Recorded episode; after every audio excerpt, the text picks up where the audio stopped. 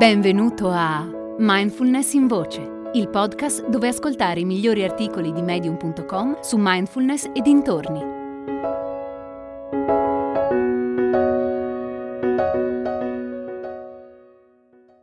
Gli alti e bassi della mindfulness di Silvia Clare.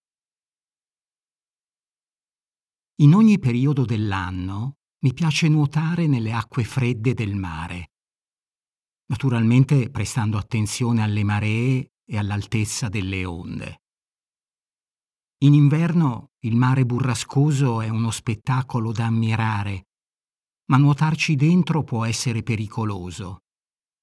È anche più difficile trovare il tempo per farlo, perché le giornate sono corte e in quelle poche ore di luce bisogna fare tutto quello che c'è da fare. In estate, invece, Scendere al mare la sera per una nuotata è più facile, magari dopo aver lavorato tutto il giorno in giardino o essermi dedicata a scrivere per il progetto che ho in testa in quel momento. E allora faccio in modo di farci stare tutto. Anche la mia pratica di mindfulness funziona così. Imparare dalla natura e dai suoi insegnamenti è l'approccio zen alla vita che preferisco seguire. Il primo insegnamento è che la mindfulness ha i suoi alti e i suoi bassi esattamente come il mare. Certi giorni mi sento ben radicata e concentrata, consapevole di ciò che succede in ogni momento dentro e fuori di me e capace di restare centrata per gran parte della giornata. Altre volte la vita è come una burrasca invernale. Ti presenta sfide che sono come onde gigantesche che rischiano di sbatacchiarti. Sotto sotto siamo tutti creature fragili. Un altro insegnamento fondamentale è accettare dove sei nel tuo percorso di vita.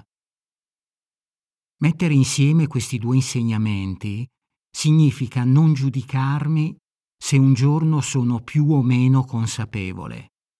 Semplicemente lo accetto e ci lavoro con quanta più gentilezza, amorevolezza ed equanimità mi è possibile.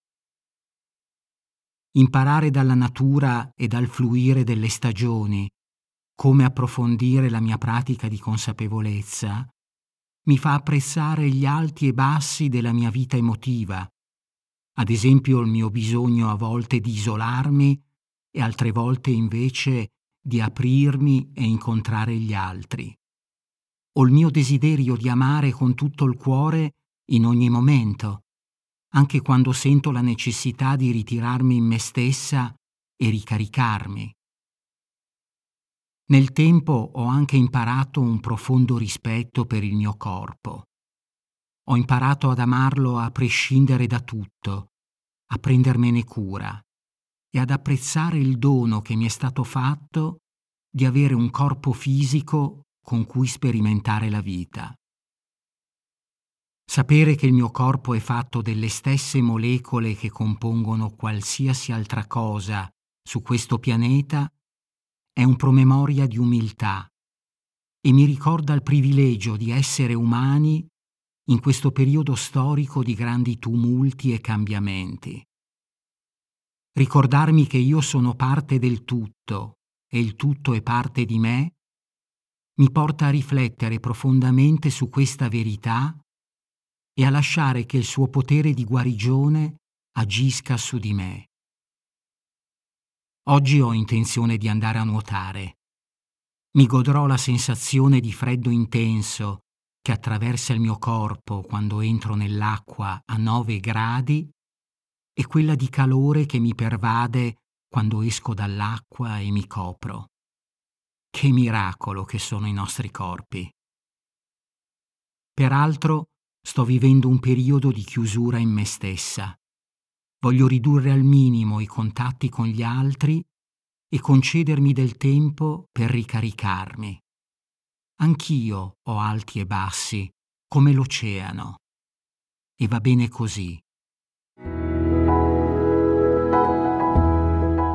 Hai ascoltato Mindfulness in Voce, il podcast di Mindfulness Bergamo, www.mindfulnessbergamo.net.